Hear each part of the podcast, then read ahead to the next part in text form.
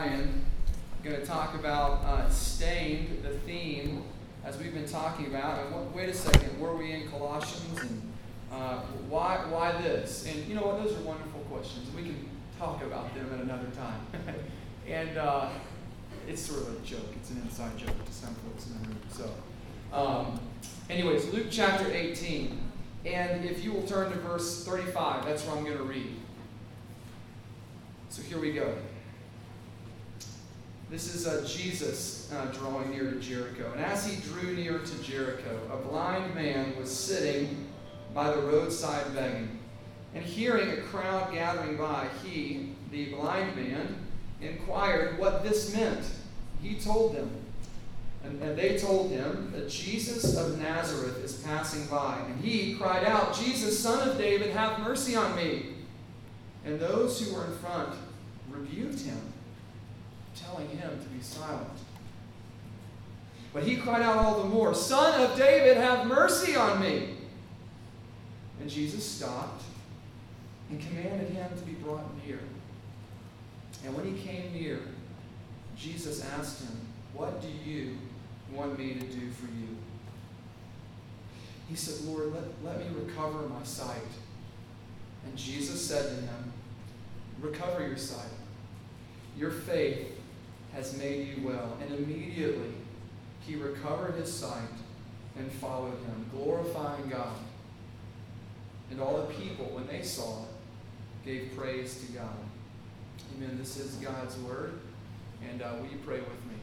Father in heaven, we need you. We need you by your Spirit to come and help us to make much of Jesus in our hearts. Would you be with us even now? Would you be with me as I speak and give me confidence speak with uh, clarity and passion? Pray, Lord, that I would worship even up here. I pray these people's hearts would be brought to worship and adoring the wonderful Savior that we call Jesus. Would you do that even in our midst now? We pray for His sake and for His glory. Amen. Um, when I was about 11 years old, I, uh, I was so proud of my new gift. And my new gift was my uh, new Rawlings baseball glove uh, with the now infamous Jose Canseco's name sort of burned into the palm of the glove. And man, did I go to just incredible lengths to break that bad Jackson in. Um, but see, if you've ever gotten a brand new baseball glove or a brand new softball glove, those things take forever to break in. And so the first step that one normally does is spend costly hours throughout days on end working oil deep into the leather. Why? Because if you do this, the glove's life will go farther than it would without it. Well, then I would pound the ball into the palm about a jillion times, just popping it like this. I would tie a shoelace with a ball inside it around the glove about three or four times and sleep with it under my mattress for about a week. And finally, in due time, that glove would come out shaped like my hand and perfect, uh, perfect for catching. The glove needed to be broken in. It needed to be stick shaped and softened to its owner's hand so that it could be put to good use. Now, suppose for just a moment that I did all this work on the glove, and after it was broken in, I put it up on a shelf and never used it. If I just put it up there and stared at it, and I had you over and I said, Hey, friends from YXL, just want to show you my baseball glove. If that's all I did with it, you would look at me with one of two looks. Either you're crazy or you don't know how to play baseball. Here's why. Because our baseball gloves are meant to sit on dresser tops and collect dust. Absolutely not. They're meant to be put to use. In other words, the Rawlings Baseball Company made that baseball glove to catch baseballs. The sole purpose for which the glove was made was catching baseballs. Had it sat on my dresser, it would not have fulfilled the purpose for which it was made. Did you know that we too are prone to doing life like, like a dresser sitting, dust collecting baseball glove. Yes, we're too prone to forgetting the purpose to which we have been made. What do I mean? Well, we've been talking all week about being stained, right? Right? Yeah, okay, you guys, there we go. It's good. And uh, we've used that word stained in a very poetical way. We've used as a way of speaking about what happens to us, Jesus' blood bought lambs, when he calls us his own. And so to be stained in that way always assumes a purpose. And did you know that the purpose for which we have been made, this text tells us, is for beauty? I'll say it again. The text for which we have been made is for beauty. Now we're going to come back and we're going to unpack that. But I want to look at a couple different what things about this beauty. In other words, this text uh, about a man begging for the attention of God Himself tells us three things about the character or the quality of our purpose. First of all, you'll see this the stain, the stain, if you will, is always costlier than you think. And that the stain always goes deeper in than you think. And lastly, the stain always goes farther out than you think.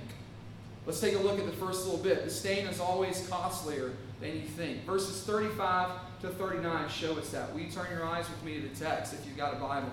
I'll read it. As Jesus uh, drew near to Jericho, a blind man was sitting by uh, on the roadside begging. And hearing a crowd going by, he inquired what this meant. Now let's stop for just a second and sort of uh, open this up a little bit.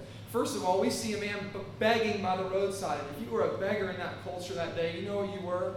You were the equivalent of, quote, an outcast you were, you were on the losing end of, uh, of mean girl treatment.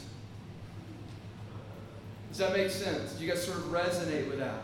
In other words, this guy would have been a loser. Now I use that I use that language just sort of what you resonate with, but it goes deeper. It's actually he was an outcast. Nobody would have associated with this man. And here he is, and he hears murmuring. He can't see it, but he hears it.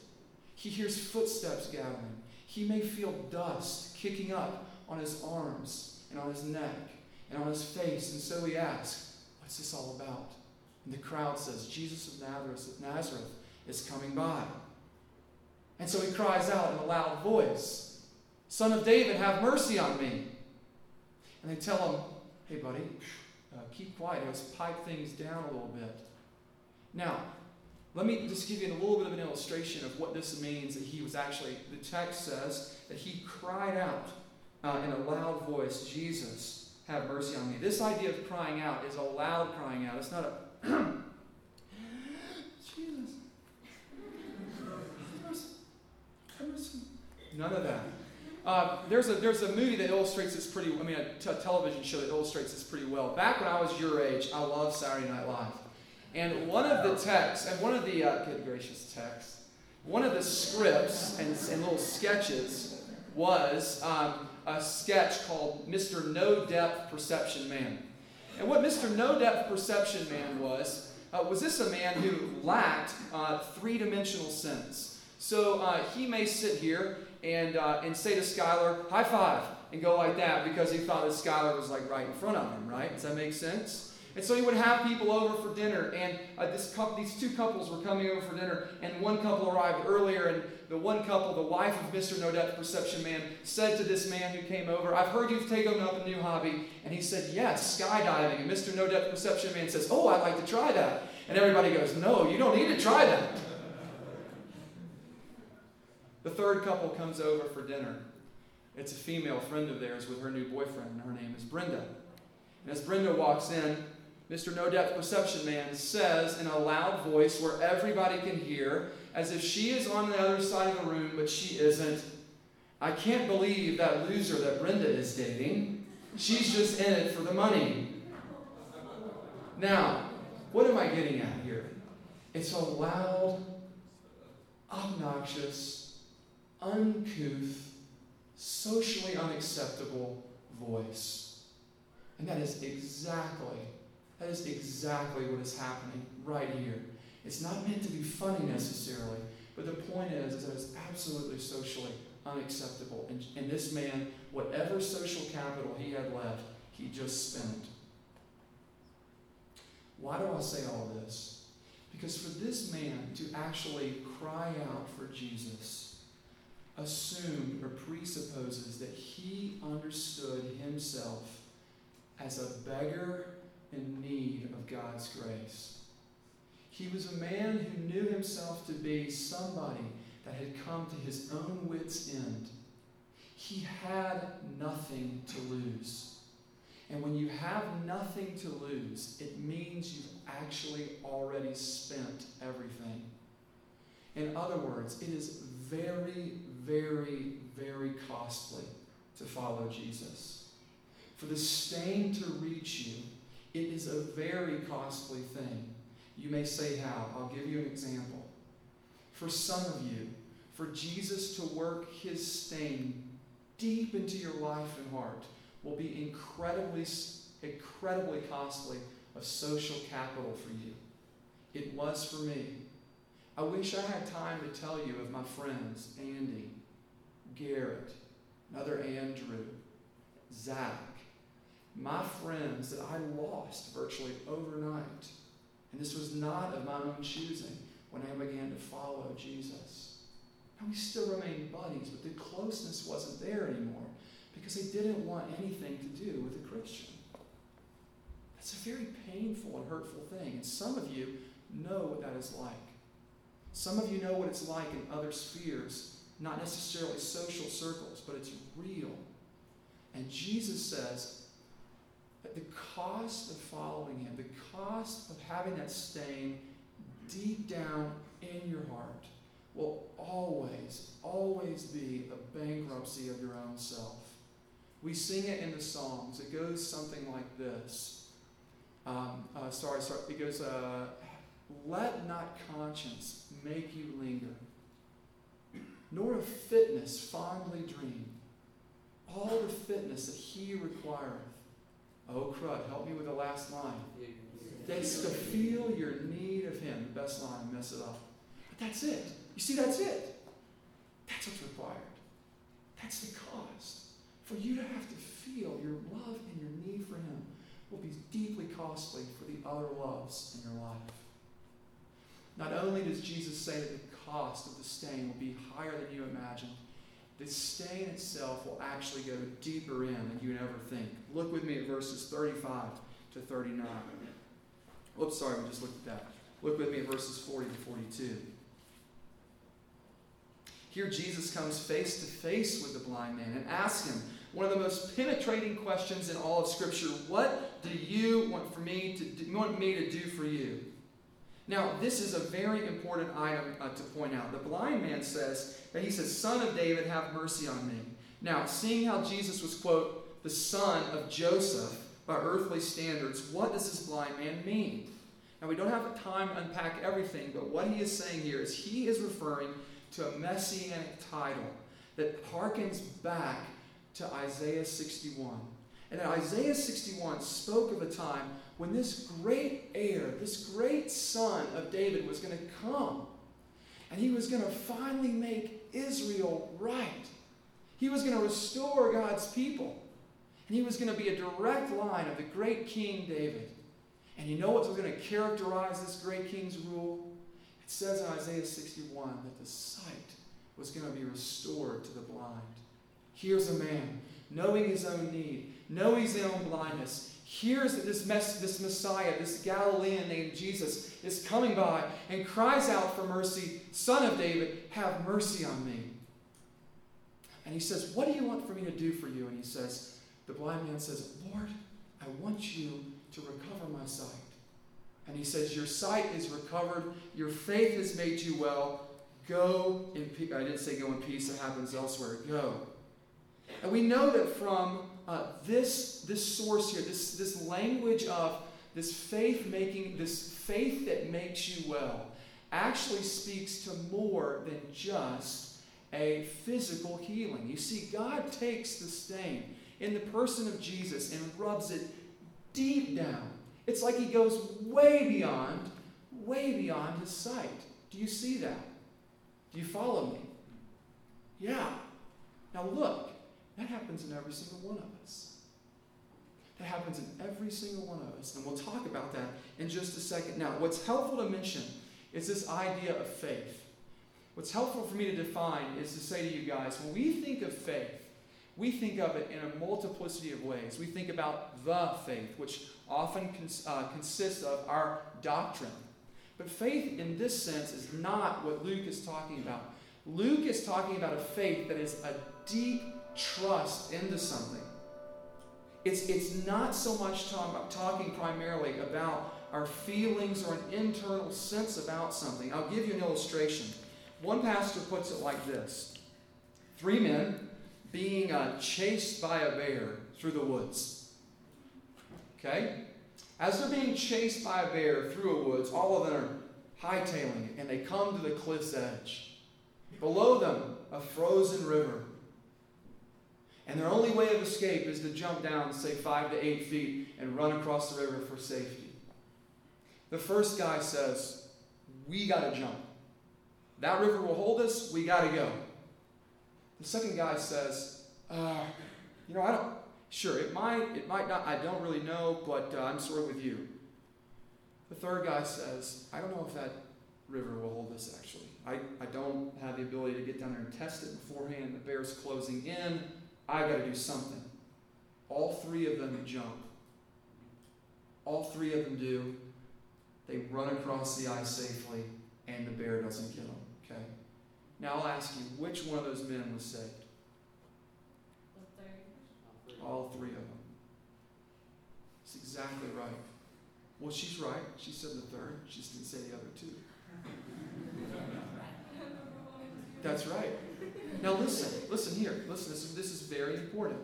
What that illustrates is a very important principle uh, in understanding what the Bible talks about when it talks about faith. It is always, it is always about the object of our faith and its solidarity and its ability to hold.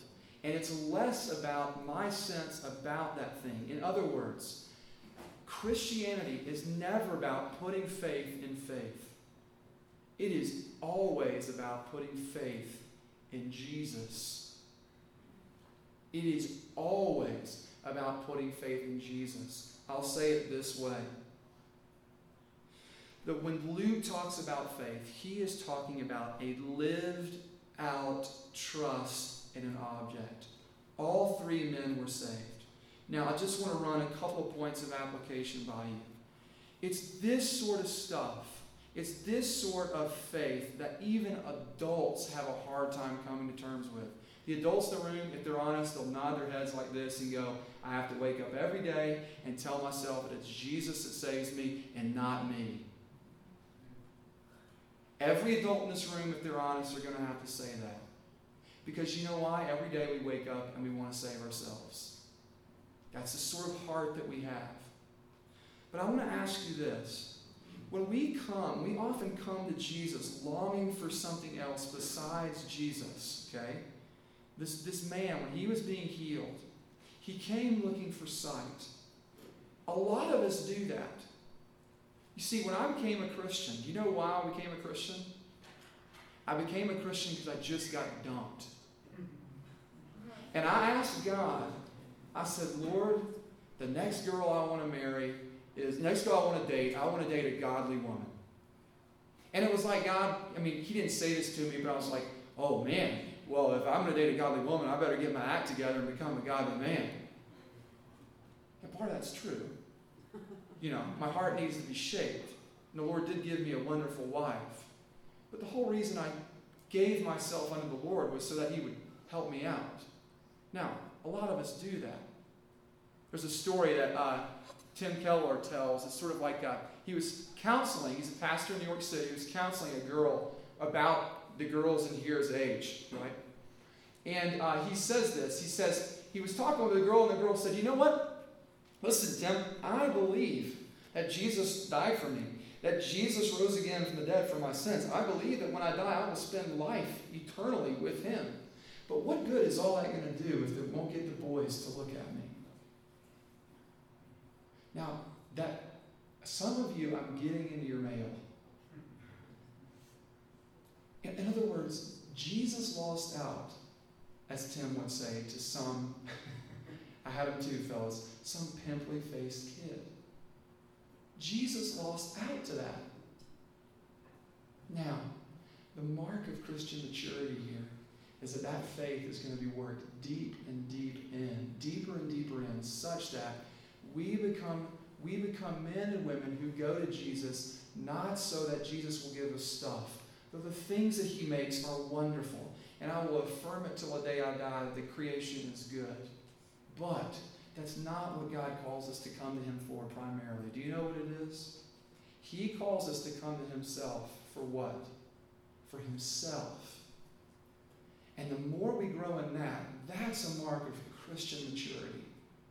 We'll learn together on that. If I see you next year, you can ask me how I'm doing. I'm continuing to grow in this. I don't have it figured out. Okay? We'll learn together.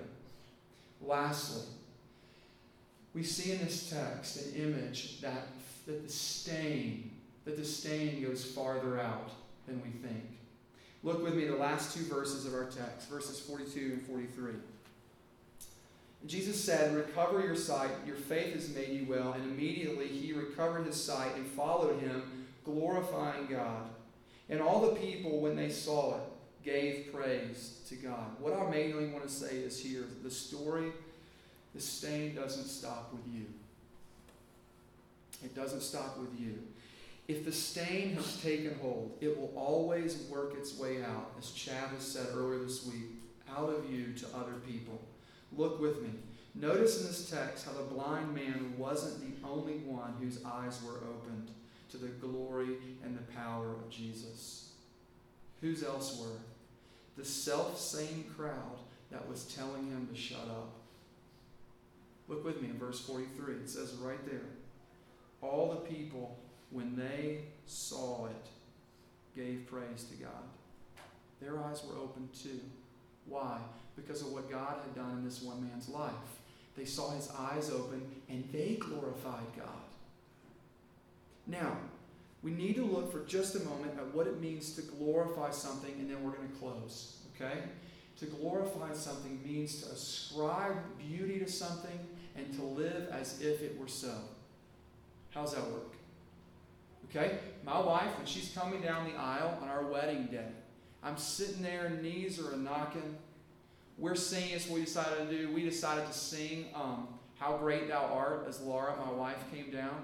And when the, the fourth verse was sung, When Christ shall come with shouts of acclamation, what joy shall fill my heart. Those doors parted, and it might as well have been the Red Sea for me.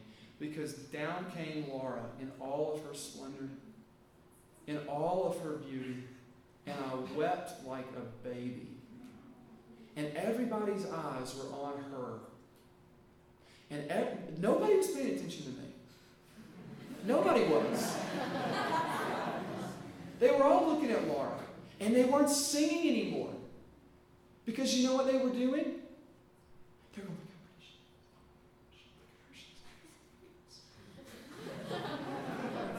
But isn't that what we talked about in worship yesterday? We said, what? The enjoyment or the delight of a thing is complete when we praise it. That's what it means to glorify something. It means to ascribe beauty to something. And this brings us right back to where we started. I said this.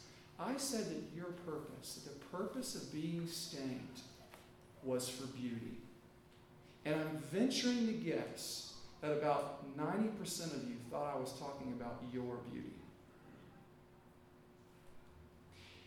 Yes, you were made for beauty, but you were made and you were stained for the beauty of Jesus.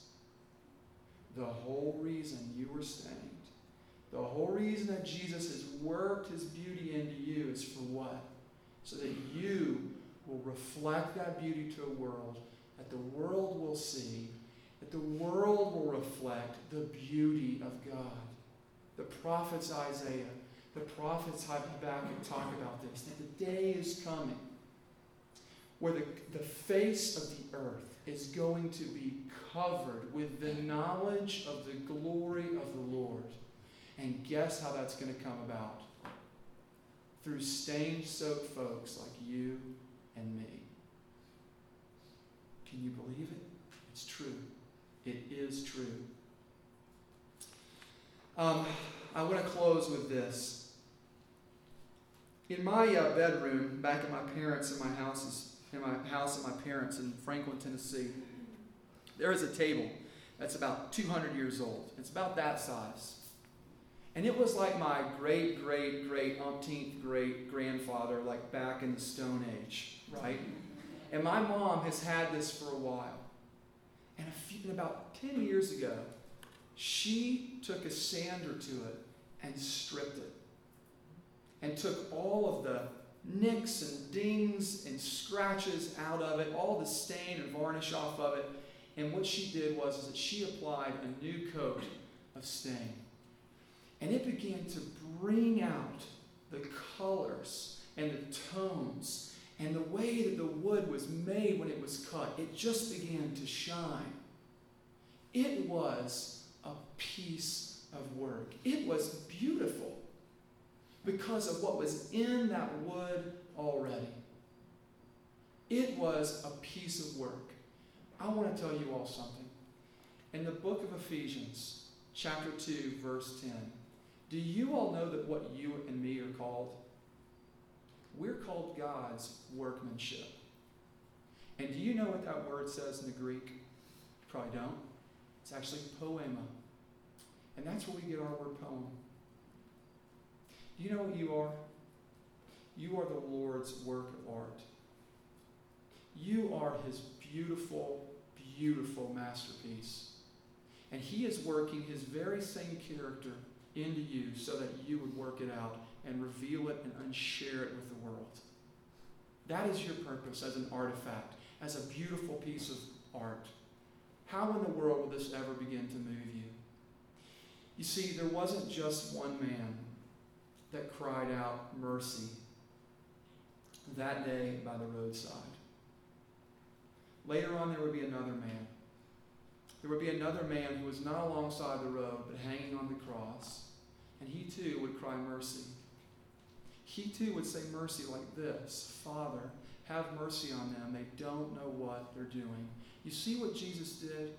Jesus cried out mercy and made beautiful the very ones that were staining him, so that those who were stained would be made absolutely beautiful. Absolutely stunning. Dear friends, men and women, this is your most glorious calling. I urge you to live out of it. You will rock your churches. You will shape the very world that you live in if you do. Will you join me in doing that? Thank you for listening. Let's pray. Father in heaven, you have been so incredibly kind to us that you would call us your poems, your workmanship, your craftsmanship. And while that, Lord, that is not always easy to be worked over, like a canvas is worked over and scraped on, we long for the day when you would make us complete in Christ. We pray that you would do that soon, O oh Lord. Come quickly, Lord Jesus. Come. Until then, Lord, we eat now of a wonderful feast that says, Sup with me. This is a party, this thing you are a part of. Would you quicken our hearts and make us ready for this wonderful meal? Help us to celebrate what you are doing. Continue to work in your stain, O Lord. And by the power of the Holy Spirit, would you allow us and free us and enable us to work out your beauty into the world? Oh, stain us in that way that we, may, that we might stain the world. We ask this for his sake, that the world would know Jesus and glorify him. Amen.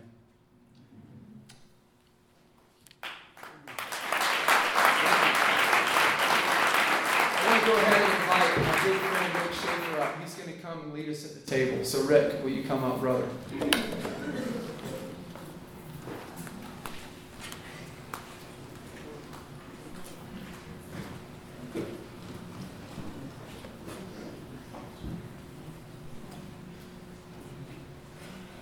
there's probably nothing more fitting for us to do at the end of a week like we just had than to celebrate the Lord's Supper, which is what we're about to do.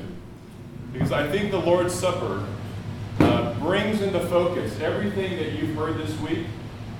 And not only does it do that, it allows us to celebrate all that God has done all these many days and through all these lectures and messages and interactions that we've had.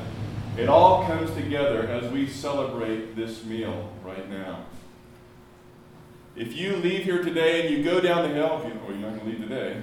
If you leave here tomorrow and you go down the hill, and as you go down the hill, you start thinking about what you have to do. You need to remember the body and blood of Christ. Because the first thing that you should be thinking is not what you have to do, but that He's already done it. He's already lived the life for you. He's done for you what you couldn't do. He shed his blood for you. And this meal reminds you that he's done it all for you. If you go down the hill and you think, God has blessed me, I need to earn what he's done. Let this meal remind you that there's nothing to earn. It's a gift. And he's given it to you freely in Jesus as an expression of his love.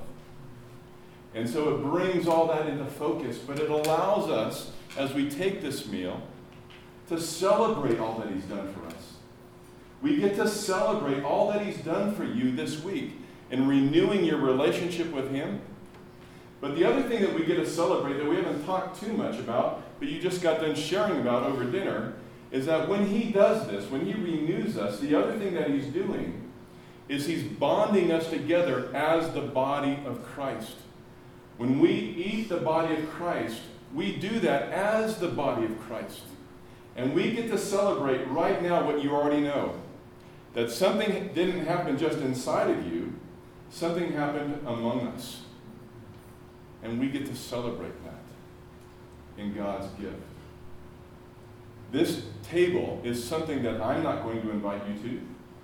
John's not going to invite you to it, although I will invite you up in it. Jesus invites you to this table. It's his table, it's his meal. And he invites you to come if you believe. If you have trusted Jesus, this meal is for you. If you've just rolled over on him in the goodness of his grace, this meal is for you. If you haven't, this is a great time to just pause and stay where you are and think about this meal. Think about all that you've heard about Jesus and contemplate him.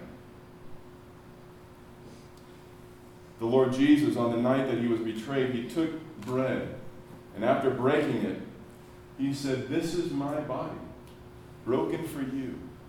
Do this in remembrance of me. In a similar way, he took the cup, and he said, This cup is the new covenant in my blood, shed for the forgiveness of sins, shed so that your guilt might be removed shed so that you might know freedom in Jesus, shed so that you might know that abundant life. Drink this in remembrance of me, for as often as you take this bread and drink this cup, you proclaim his death until he returns. Let's ask God to bless this meal. Father God, we have so much to be thankful for. You have given us everything in Christ Jesus. You've done it all. There was nothing meal, nothing missing. And Father, we thank you for it. We thank you for the, the life of Christ that was lived for us, the blood of Christ shed for us. And Father, as we eat this meal, we pray that you would nourish our souls. Nourish so that, us so that we can go down this hill, this mountain, and go back to where we came from, and that we might follow you with a fresh faith. We pray this in Jesus' name.